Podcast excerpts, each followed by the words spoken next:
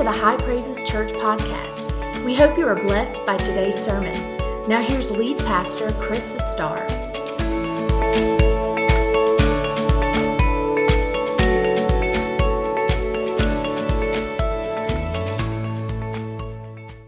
I'm going to preach a pretty straight message. I probably should have warned the first church. I preached and it got real quiet, like crickets were sounding, chirping, you know, it was real quiet. And so uh, I'm just going to preach straight today. So prep yourself, but um, you'll know the truth and the truth can make you free. So, Galatians chapter 5, I want to read verse 1 and verse 13. Next Sunday, I'll be finishing this series on freedom. Uh, Paul's writing, the Apostle Paul, he said, Stand fast, therefore, in the liberty by which Christ has made us free. Do not be entangled again with a yoke of bondage. And he went on to say in verse 13, For you, brethren, have been called to liberty. Only do not use your liberty as an opportunity for the flesh, but through love serve one another. Thank you. You can be seated. Thank you for reverence the word. Um, my oldest son, Jaron, has a couple of dogs. Um, one, Chipper, we don't know what she is. Uh, the other one uh, is a hound dog. And if all you young adults, you know who I'm talking about, his name, official name is Finn, but we lovingly call him Finny. And Jaron has um, several acres on his property, so he built a really, really large, he fenced in a really large area. I, I'm talking about very, very large. You just have to go see it for the dogs, so they have plenty of room to run and play. I mean, it's really big. Just imagine. Well, Chipper's pretty good with that. Finn hates it uh, because Finn is a hound dog, and Finn was born to be not wild, but free. I think he was born to be wild too. And so Finn, every chance he gets, does a jailbreak.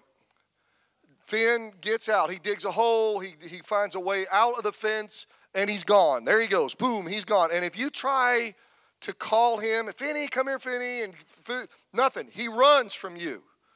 Dog like that, you want to shoot a dog like that. You know, I, I had to keep him one time while Jaron was on vacation. I want to kill that dog.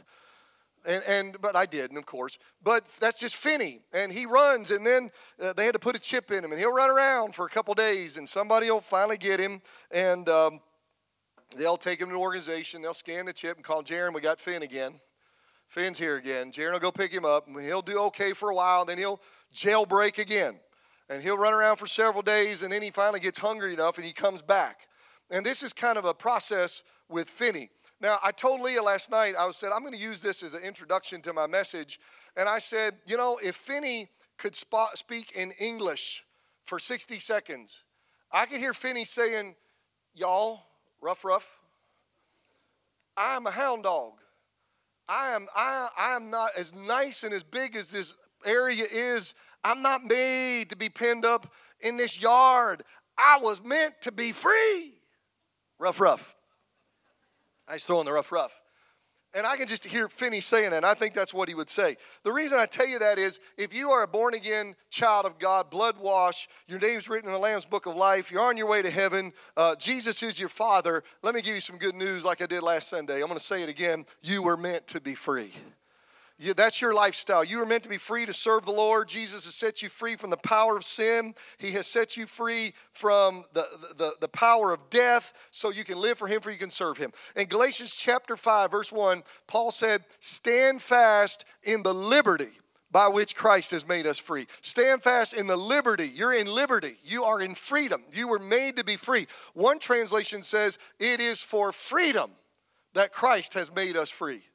That's, that's, see what I mean? We were meant to be free.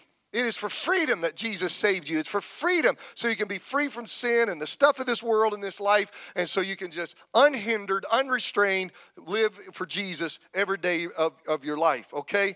But if, so that's wonderful. Praise the Lord. But if you keep reading that verse, the next part, part B, says, and do not be entangled again.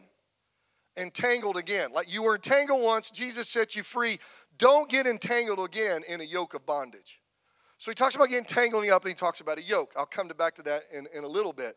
Um, the implication of that verse is that you can, as a believer, forfeit the freedom that Jesus has given you. When Paul says don't be entangled again with the yoke of bondage, he has in mind the concept of the Old Testament ceremonial law. So, can y'all just stay with me for a little while? I'm going to tell you some things and take you through a story. Y'all good with that?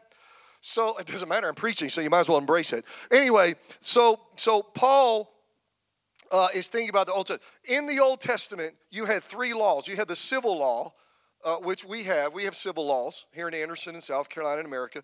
Then you had the, the, the moral law, which like the Ten Commandments.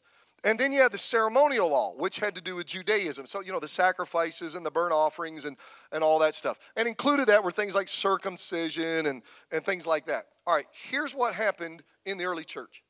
In the early church, a lot of the people who first got saved were Jewish, they were Jews. So they came to Christ, believed, and found out the way you get right with God is not through keeping the Old Testament law, but it is by grace you are saved through faith. So they put, they put their, their faith in Jesus and leaned on the grace of God. God forgave them of their sins and saved them. So that's wonderful. But there were some of these Jews that could not let go of the past. So they were so used to keeping the law that they said, We've got a great idea we're gonna we're gonna start teaching people that yes, you have to believe in Jesus and have faith, and by grace you're saved, but you also have to do something else. You have to keep the Old Testament law. Particularly, you need to be circumcised. Now, this would affect Gentiles, and so they started teaching this. Now, here's what I want to show you. Okay, uh, here, here's what I want you to understand. Of course, this wasn't true. Uh, it, it, was syncretism. It's the blending of relig- religious beliefs. But people were buying into it and started believing it well, when they did, you say, were they still saved? No, because now they're adding a work to their salvation. So they're like totally diminishing the work. They're like trying to help Jesus save them. How many of you know you don't help Jesus save you? Like the drowning person doesn't help the lifeguard save them. If they do, because I was a lifeguard, they usually try to drown them in the lifeguard. And when I was a lifeguard, they taught me that if they start pulling you under, you just push them off and backpedal, and they let, you say, I'm gonna let you drown. I'll let you drown before I let you drown. Now, you gonna let me work with you or not? I'm treading water. I said, you, you cooperate with me or else I'm gonna let you drown because you're not gonna kill both of us. Do you understand me? And they, go, you know, at that point, they go, ah, whatever. And that's what you don't help Jesus save you. Okay? But so it, what they were doing was wrong. Now, there was a church. So this is what I'm talking about is Galatia. Galatia was a region in modern day Turkey, okay, Asia Minor. But Paul's base of operation was a church north of Jerusalem called Antioch.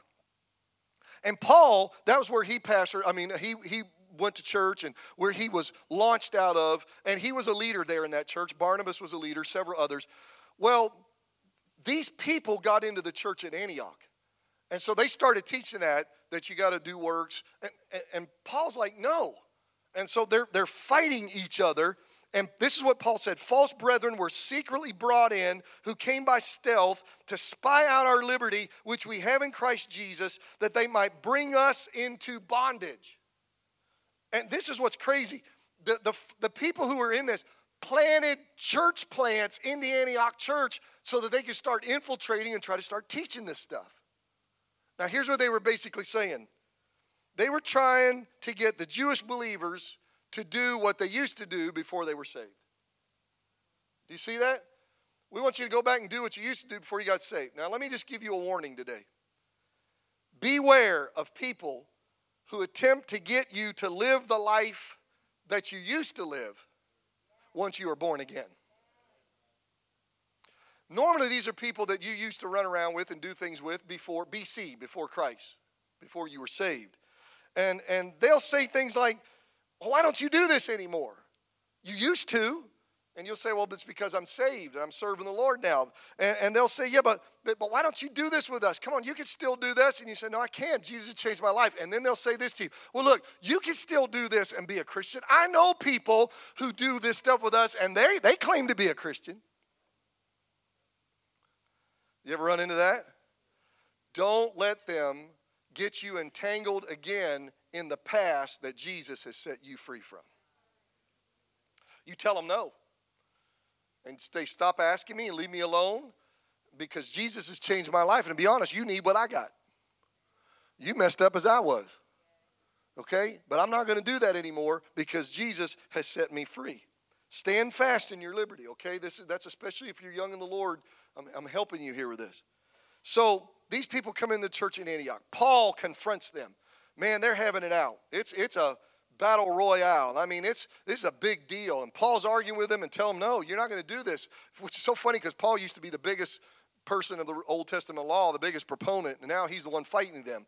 So it got to be such a big deal that they found out about it in Jerusalem. And so they said, look, send Paul and his group down, send this other group down. We're going to have a, something they called the Jerusalem Council. You can read about this in Acts chapter 15. Bring them down here. We're going to bring all the apostles and the elders together, and we'll listen to this. We'll make a decision.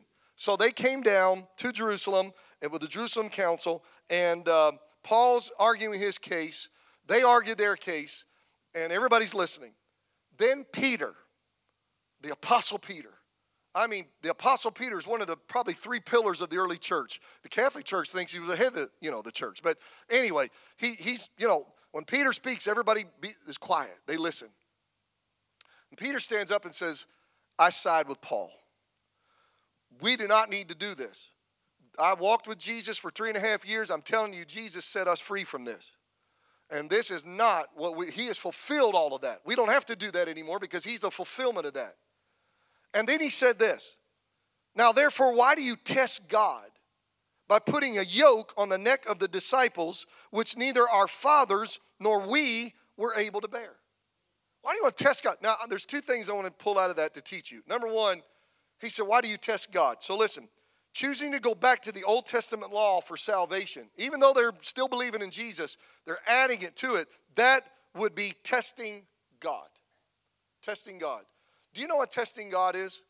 You test God when you want to do something that God has told you not to do but you're going to start into it anyway, and you're looking at God hoping that He will approve of it. So, those of you with small children, by the way, Jaron, I've seen, Mary Beth, I've seen Bo do this at my house. You have a small child, and you still want them to finish their food, but there happens to be a dessert there. When you're not looking, the child grabs the cookie. And you turn back around and say, I, I, I, told you you could have that when you finish what's on your plate. And the child goes and holds it right there. All the parents know what I'm talking about, right? And stares at you, kind of cuts their eyes like, What are you going to do about it? Because I'm right on the verge and I'm watching you. And if you give just the least little bit, I'm chomping. You know what they're doing, right? Go ahead and say it. Oh, they're yeah, they're testing you. You told me you would punish me. I'm going to see if you're going to do it or not. And when you go back into things and get back into sin or get back into situations or connect with people that God said, I've delivered you from that. Now, don't stay away from them people. Don't connect with those people. And then you go back into that. That's testing God. Because you're saying, Oh, God, I know you saved me and delivered me from this stuff, but I'm being pulled back into it. God, I'm going to go back into this, but I still want to be saved. Can I still be saved, God? Can, can you just sort of wink at me and say, It's okay. I, I got a different standard for everybody else. You and I have an understanding. Let me tell you, you don't have an understanding with God, God has an understanding with you. And so you test God. And by the way, testing God itself is a sin. You shall not test the Lord your God. So Peter says, Why do you test God? And then he describes going back to the Old Testament law as putting a yoke on the neck of the disciples, which they cannot bear. Now, okay, I mean, like some of you who are older, maybe you remember uh, somebody using a yoke. I, I, don't know that I've ever seen a yoke other than maybe just one or two times in my life, and very few times where I've seen where yokes have actually been. Steve, when those Amish, they, are they using yokes on those horses? So I guess I've seen the big Clydesdale up in Indiana when, when we've gone up deer hunting the, the, the, Amish won't use a tractor. So I've seen they'll pull like a team of six Clydesdales or whatever, and and so I guess I've seen yokes there. So there we go. Um, but but you just don't see many yokes because we got John Deere's. Thank God for John Deere, right? So, but if you you know if you if you don't know what a yoke is, here's a picture. So this is just a picture of a yoke somewhere in a foreign land. Uh, uh I mean, maybe that's Anderson, but I don't think so. The palm trees sort of give it away. But you see the piece of wood going across um, and each these two animals, beasts of burden, are joined together, and that's what a yoke does. It takes so instead of one ox power, you can have two ox power, like horsepower. So, anyway, you see your hook. Now, the man behind the plow is controlling the, the, the oxen or whatever these are. But, but typical case of Bible be oxen.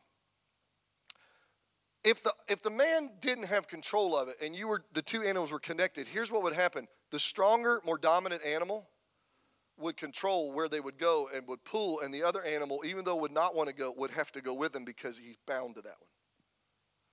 And Peter is basically saying that if you go back to the Old Testament law, we were yoked to that and it dominated us and it didn't pull us to Christ, it pulled us away from Christ. And now we've come to Jesus and we've been set free, and you want to yoke us up, connect us with that again, and it's not going to help us in our walk with God. It's going to pull us away from God because it's useless now. So let me just correlate. Sometimes believers become yoked with someone or something they should not be joined with. I'm talking about Christians now. So I'm going to use a list. There could be more, and this is where it gets quiet. It could be an unsaved boyfriend or girlfriend. Now, if you're single and you're dating a guy or a girl and they're not saved, that's not God's will for your life. The Bible talks about being unequally yoked. Paul talks about that, being unequally yoked. That's when you connect with somebody in a relationship like that, an intimate relationship that could end up in marriage, and you're, you're saved and they're not. You're light, they're darkness, Paul said. You're the temple of God, they're the temple of Baal or the devil. See, there's a contrast, there's a difference. You don't go together. All right, you're not peanut butter and jelly. And so Paul says that that you're unequally yoked. So if you say, Pastor, okay, you, you, you nail me. What do I do? You break up with them. Now, this is where it gets real quiet. Yeah, but I love them. Doesn't matter if you love them. They are not qualified to be your spouse. They, they, they are not you. And if you yoke up with them, you're unequally yoked, and you're doing something that's going to hinder your relationship with God. You break up with them and you say, until you get saved, once you get saved, you get right with God and you prove it, then, I'll, then, then we'll date. You don't do evangelism dating. Evangelism dating doesn't work. Okay? So you break up with them. You don't become unequally yoked. Um, if you have a group of friends who do not live right, and you like to go out and hang out with them and do things like for extended periods of time, you're out going out, and you, you so Pastor, aren't we supposed to be a light and shine? Absolutely. But when you get with these people and then they're trying to influence you and to do things and get involved with things that they know you're, you don't want to do and that's against your beliefs, but they're constantly pressuring you. You don't need to be around that. You tell them no. Yeah, but they're my friends. We all grew up together in high school. We graduated together. We went to college together. It doesn't matter. Sometimes you have to, the Bible says bad company corrupts character. So you have to make decisions. Nobody said that serving Jesus was always going to be a bed of roses. God, Jesus said, I'm going, to, I'm going to bring a sword between a mother and a daughter and a father and a son. So sometimes there's rifts that happen. Sometimes we get joined up with things we have no business being joined up with, like drugs or alcohol or gambling or pornography. And I'm even going to throw this in there cigarettes and tobacco products. Years ago, when I was a young man, I, I actually had it in my head. I thought if you smoked a cigarette, you were a sinner. I just couldn't see how you could be saved. I had a guy at Praise Cathedral who was just a, layman. He wasn't, you know, a layman. He wasn't a pastor, but what I mean, wasn't just, but he was a layman. And uh, we were talking, and I heard him. He said he was older than me, wiser. He said, "I don't believe cigarette smoking makes you a sinner." I'd never heard that, and I just kept listening. He said, "I think it's a nasty habit." And he said, "Not not a lot of good comes out of it either." So I had to go back and think about that, and he's probably right. But your body is the temple of the Holy Spirit. And when you're doing things that damage your body, it doesn't do any good. And I'm going to make a strong statement. I said it in the first service, and man, you could have heard crickets in this church. And I've said this before, and I've had people try to challenge me on it, but I'm going to tell you right now. I've gone through my life on purpose trying to think of people that I know that use nicotine products, that are full of the Holy Ghost, and operate in the power of the gifts. And you would say that is a, that is a dynamic, powerful person of God. See, hear the crickets? As a matter of fact, the people I know oftentimes that smoke cigarettes are often some very carnal Christians. I know I'm probably offending about half my church right now. I hope not. But I'm just telling you what I've seen in my life. Let me just use, some other things that aren't people and things. If you've been hurt from your past, you'll be amazed how people will yoke themselves up to the hurt and they can't let it go. They hurt me. How long ago was it? 20 years. So you've been yoked up to this hurt for 20 years. Have you forgiven them? No. I can't seem to find it in myself to forgive them. As a matter of fact, I'm doing everything I can not to hate them. And they're trying to live for the Lord, but they're, they're yoked up to this pain from the past and it's bitterness. Some people are yoked up with bitterness. Some people are, are yoked up with fear. You know, fear is a powerful thing. And fear can just bind you up. You're afraid of everything. Some people are afraid of dying and going to heaven. Some people are afraid of death. When I was going through panic attacks in my 30s, I thought I was dying many times. And it's frightening when you're in your 30s and you have young children and a wife, young wife, you know, you don't want to die. And I remember one day, uh, I thought it was food. I thought it was nuts. I had just, I had this whole thing going on. I was a basket case in some ways. I, I was just messed up. They didn't know much about panic attacks back then. I was trying to find answers. I thought it was food. It wasn't. And when I had my first panic attack, I was eating pecans. Well, I thought pecans cause panic attacks. If we just get rid of all the pecans, y'all, we have no more panic attacks. So then I thought it can't be just pecans, it's got to be nuts. And I wouldn't eat nuts for years. But I remember one day I was tormented and tortured by this. And I'm trying to be a pastor. And I was all by, the house, by myself in the kitchen. And I went in there and I got a spoon. We had a jar of Jif or something. And I reached in there and Leah was nobody's home. And I got the biggest scoop of peanut butter. And I said, Dad Gummit, I'm going to eat this. And if, this, if I die, I die. I'm tired of this. I'm tired of this. Tired of being afraid. I eat that whole big spoon of peanut butter. Well, I didn't die. through the process, I began to embrace my mortality. I remember my dad, my dad sitting here. I remember sitting in the house with my dad one day. I was telling my dad about all this. I said, Dad, I'm just at the point now, I don't care if I die. And my wise older dad looks at me and says, Congratulations, son. You just had one of the biggest victories in your life. He said, You've come to grips with your mortality. He said, When you come to grips with your mortality, he said, That's victory. Because now you don't care whether or not you die. Now you can, now you can work on living. I got a smart daddy. It's a torment. There are things that we get joined up with that we have no business being joined up with. Let me tell you about two things that'll happen. First of all, if you're joined up with things that you have no, no business being joined up with, they'll hinder your walk with God. And second of all, if you don't deal with it, if you're not careful, eventually it'll lead you into backsliding. And you'll just turn your back. on. I've seen it, y'all. I've been doing this for 30 years. I've seen it. Let me tell you a story um, about a couple that years ago went to this church, were instrumental in this church. They served the Lord, they were involved, they volunteered. I mean, buddy, they were just ground level right there with me. And time went on, and their family grew, our family, just everything. And then they got with the wrong people. The up and coming people in Anderson. You know, the people that probably now 20 years later are the shakers and movers and you know that next generation. Well they got tied in with them. Well those people didn't do good things. I won't even list what they did. It's not good. It's incredibly sinful. And this couple in my church started getting involved with them and doing those things. And i prayed for them and tried to help them but no they were out there. Well here's what happened. God kept working on them and the husband he got under conviction eventually and said, You know what? I, this is wrong. I've led my family in the wrong direction. And he said, This is wrong. And he repented, got back in church, started serving the Lord, living for Jesus, but his wife didn't. And they ended up getting divorced. Their marriage was destroyed because she wouldn't come back to the Lord. I've been doing this for a long time.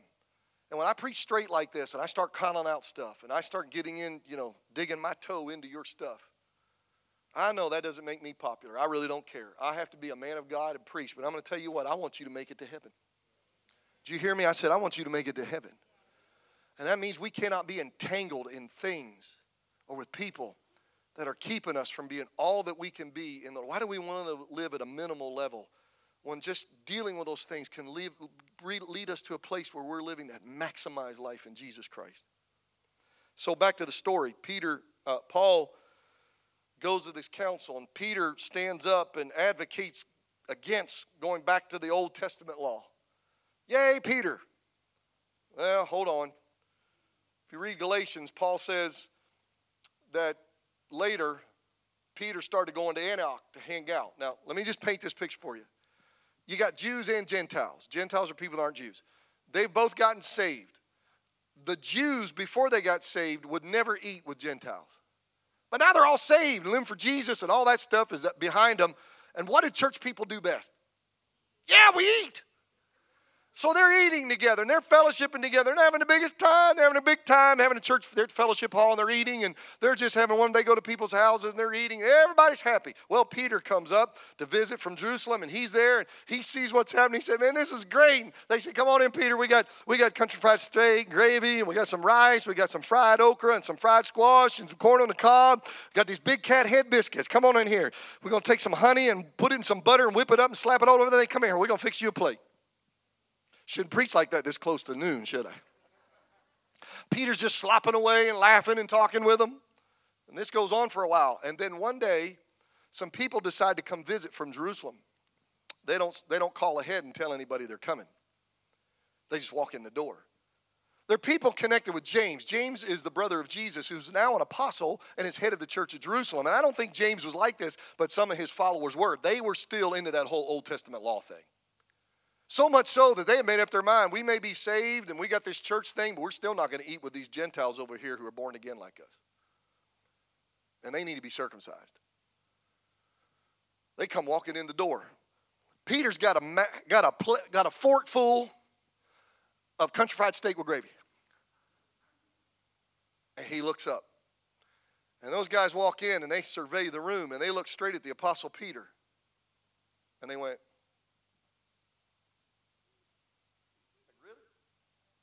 What are you doing? Now Peter should have went back and said, Come on in. I'm eating with my brothers and sisters, your brothers and sisters. Deal with it and get in here. But no. Peter went and he caved in. And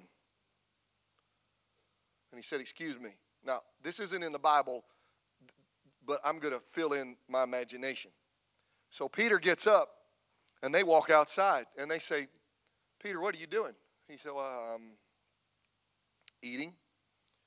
They said, You know Jews don't eat with Gentiles. Yeah, but yeah, well, you, why are you doing this? And they put pressure on him. And instead of, you know, Peter who stood up at the council, wax dramatic. Why put a yoke upon the neck get them one on one, kind of like somebody on a on a screen.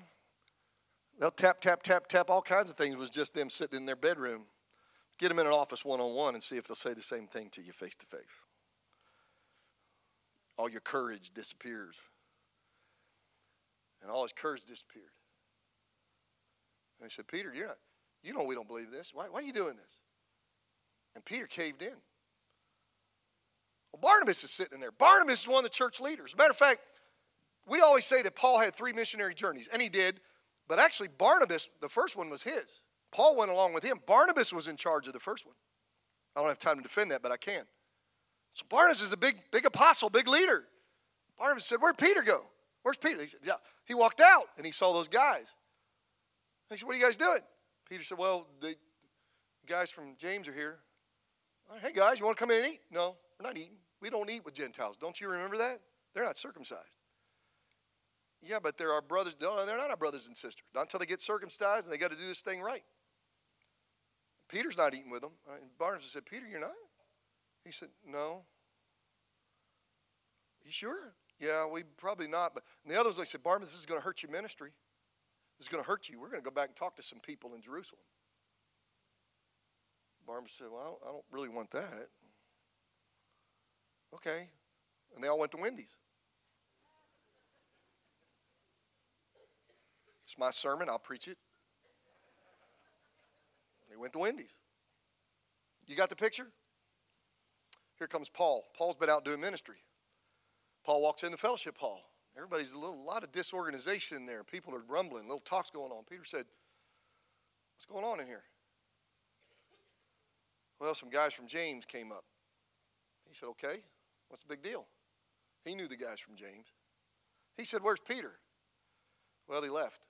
Where'd he go? With the guys from James. Where's Barnabas?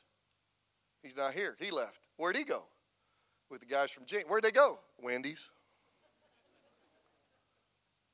Wendy's? Yeah, they said they're not going to eat with us. They told you that. Well, yeah. They told you. They said that we, we're not their brothers and sisters because we're not Jews and they're not going to eat with us and we're not circumcised. Paul said, Y'all just stay right here. I'll be back. Paul got on his F 150 camel. He drove over to Wendy's. He walked in, they're in the middle of a cheeseburger. You know none of this happened this way, right? He said, You, you, you, you, and you, up. Back to the fellowship hall now. They, they jumped. They walked in, and Paul let them hold the mail. You read Galatians, and Paul said in front of everybody, in front of everybody, he rebuked Peter. Peter, the apostle of the church, he rebuked him and said, What in this world do you think you're doing? And then he rebuked Barnabas. And then, without saying it, he called him a hypocrite. And he reminded them that Jesus had set them free from the Old Testament law. And I love this. And then he said in Galatians 2:18, "For if I build again those things which I destroyed, if I did what y'all did, I would make myself a transgressor." So without doing it, he called them all sinners. Isn't that great? You ever have somebody call you something and you don't really realize it, and then they walk away and you go, "Wait a minute, they just insulted me." You ever had that happen? I have. They walked away. Wait a minute, they just insulted me. And that's what he did. He called them sin. And they were, because they were they were practicing partiality, favoritism. So there's three lessons. There are three lessons that I want to show you from this. One, if forfeiting one's freedom can happen to the Apostle Peter, it can happen to you and it can happen to me. We have to be careful, brothers and sisters. We have to watch. We have to make sure. We have to stay. You say, but Pastor, I'm just saved. Can't I just live my life and not worry about it? I'm going to heaven. No, you have to worry about it. You have to, you have to make sure that you keep those things out of your life that will hinder your relationship with God and things that God says no to, and you stay right with God. Paul said in 1 Corinthians chapter 10, verse 12, this is really important now. Therefore, let him or her who thinks he stands or she stands take heed lest he fall. When you think you're standing is when you got to watch it. That's when you get in trouble. When you think I got it together, that's when the devil says, Yeah, you're unsuspecting, and I'm going to hit you. So that's lesson one. Lesson two, if you forfeit your freedom, now this is strong, okay? But if you forfeit your freedom and you go back and get entangled again in things, and you let people pull you in and you start feeding your flesh, and you you, see your freedom as a license to sin, you are a hypocrite and a sinner. Now, I didn't say that. Jesus, the Bible says that. Don't shoot the messenger. But you're a hypocrite and a sinner. And this will kill, utterly kill your testimony. It will destroy your testimony. And you're at work and you're trying to invite people to church and you want to be a light shine Jesus, but you're saying and doing things and acting in ways that the people at work see what's happening. Your testimony's shot. This is the problem with going back to the things that the people that want to pull you away from God. Here's the third lesson people are watching your life. People are watching your life. Your kids are watching your life. Your parents are watching your life. Your siblings are watching your life. Your friends are watching your life. Your coworkers are watching your life. Young converts are watching your life. Don't you want to influence them to do what's right? and to be closer to Jesus? This is where you can answer me. That's not rhetorical. Don't you want to? I do. Do you? Yes. I want to influence the people in my life to get closer to the Lord not to do things that get away from the Lord. I, I was reading my Bible this week for my just my own personal study, and I was in Mark chapter 9, and I read verses verses 43 through 48. I'm not going to read it to you, but it's basically this. Jesus warns us. He said, if there is a young convert, somebody new in the Lord, do not do anything to lead them into sin to make them stumble. Don't use your influence to make them stumble and say or do something or get involved in something that I've saved them and freed them from. And he said, Let me tell you how serious this is. Serious this is. He said, It would be better for you to hang a hundred, several hundred pound millstone around your neck and somebody dump you into, into the middle of the sea and you die than for you to influence somebody that I have saved to get back entangled again into sin and possibly even just backslide and end up going to hell.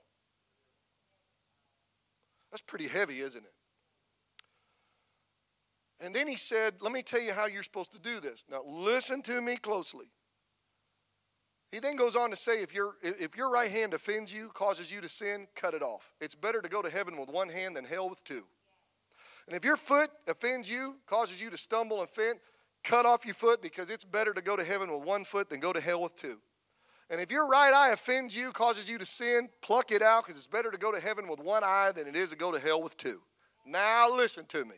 Jesus was not advocating self mutilation. Please don't anybody hear my sermon and go out here and chop off your hand or your foot or pluck out your eye. I am not paying your medical bills. That's dumb. Jesus is being metaphorical. Jesus has this way, as the master teacher and preacher, of using extremisms to get your attention. And that kind of preaching will get your attention if the preacher says, if you do something, something starting to make you sin, I want you to get an axe and chop your hand off. Well, that'd make me sit up in a service. Uh, excuse me, what did he just say? But you can see, if you're discerning, you can see what he's saying. He's, he's not, he got their attention by saying, but he doesn't want you to chop your hand off. That's not going to help. What he's saying is, if there's something you're involved in that's causing you to sin, cut it off. Cut it off. If there are places you're going and things you're getting involved in that are causing you to get in sin and do wrong and it's pulling you away from God, cut it off. If there are things you're looking at that ultimately cause you to sin or, are hindering you in your walk with God, it's tempting you and you, you're sinning, and then you ask God to forgive you, and then you go back and do it again. You ask God to forgive you, and you go back to do it again, and you ask God to forgive you, and you're in this cycle. I can tell you how to stop the cycle. Cut it off. Stop looking at it.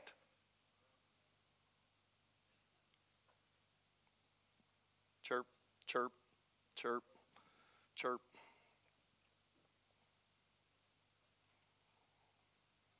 That's the three lessons. Here's the good news. If you are in bondage to something, yoked to someone, entangled in something, and I made a list, but the list could go on, and I don't really, I made a list because sometimes it's good to make a list, and some things need to be talked about. But if you're entangled, yoked up with something, connected with something, and you, listen, Jesus can set you free. Jesus was on this earth, that, that's what he did. He set people free. He'd run into a demoniac and he would set them free from the devil. He'd run into somebody sick with a disease and he'd set them free from the disease. He'd encounter a corpse at a funeral and he'd set them free from the cold grip of death. He would encounter a sinner and he'd set them free from their sin. Go and sin no more. That's what Jesus does. And if he did it then, I came here this morning to tell you he can do it again. And He can do it for you, and you can be free from whatever, whatever it is that has you bound. It may feel like the entanglement is so strong that it's impossible to be free, and that's the lie of the devil. But listen to me God has the power to break the chains. And you can be free of that cycle, free of the grip of whatever that thing is. There is a verse in the Bible that has been preached, and oftentimes it's maybe misquoted a little bit, but it doesn't do any damage. I'm, I'm going to give you not the whole verse, but the verse, the part of the verse that's often misquoted. It's Isaiah chapter 10, verse 27. Isaiah wrote and said, And the yoke will be destroyed because of the anointing oil. The yoke will be destroyed. We had, we had some anointing oil around here somewhere. Somebody stole my anointing oil. Where'd it go? Where's it at? Is it in front of me? Ah, they tucked it away. That's a bottle of, anoint, of oil, olive oil. We keep it around here because we anoint people. We do what the Bible says, and we anoint people and pray for people. In the Old Testament, in the Bible, oil is symbolic of the Holy Spirit. An anointing is when you rub oil on people. Sometimes they'd pour oil over their head. You would anoint things, put place oil on things, and you would anoint people, prophets, priests, and kings. Once they are anointed, they are separated to God for holy purposes. Not for common things, not profane things, not for worldly things. Are you getting the picture here? We've been anointed. The Bible says we have an unction and anointing from the Holy One. We are anointed children of God. We are not supposed to be wrapped up in the things of this world. The anointing is to keep us from those things. You ever notice you get a you get conviction when you do the wrong things? Yeah, that's the anointing of the Holy Spirit operating in your life. The work of the Holy Spirit is rubbing you to get you back to God, rubbing you and making you feel bad about your sin. But the anointing oil is what you put on people. And whoever was anointed would lead Israel in victory and in freedom and in the truth of God's word. When you were anointed, you became a powerful vessel. The Holy Ghost would come on you in power. Well, Israel was bound up at the time by Assyria. They were in captivity, see, they were in bondage. But Isaiah said, Don't worry about it. God's got some anointing that He's going to put on somebody. He's going to raise up a deliverer. And He said, Assyria is not going to have, have its yoke on us forever. The anointing of God. God's going to send somebody that's anointed, they're going to destroy this yoke, and Israel will be free once again. And the principle behind that, brothers and sisters, in this era of the Holy Spirit and the power and the unction of God, which we understand being a Pentecostal church, is that the anointing of God can destroy the yoke of anything or anyone that you're connected to, and you don't think God can set you free, but he whom the Son sets free is free indeed. There's no chain so strong, no relationship so deep, there's nothing, no addiction so bad that the anointing of God cannot loose you and set you free. The, the bitterness that you have, the unforgiveness that you have. I can't forgive them. Oh, yes, you can. One touch of the Holy Spirit and the power of God, and you could say, God, all these years I've carried this, but I forgive them and I release them and I turn them over to you. And if you'll just pray that, it'll feel like a dam will break inside of you. And all that bitterness and unforgiveness will come rushing out, and the peace and the forgiveness and the love of Jesus will fill your soul, and you'll walk out of this church a different person your family, your family will say, You are not the same. The anointing makes the difference. Thanks for listening. Be sure to join us Sunday mornings. Our service times are 9 o'clock and 1045. For more information, please visit us at highpraises.org.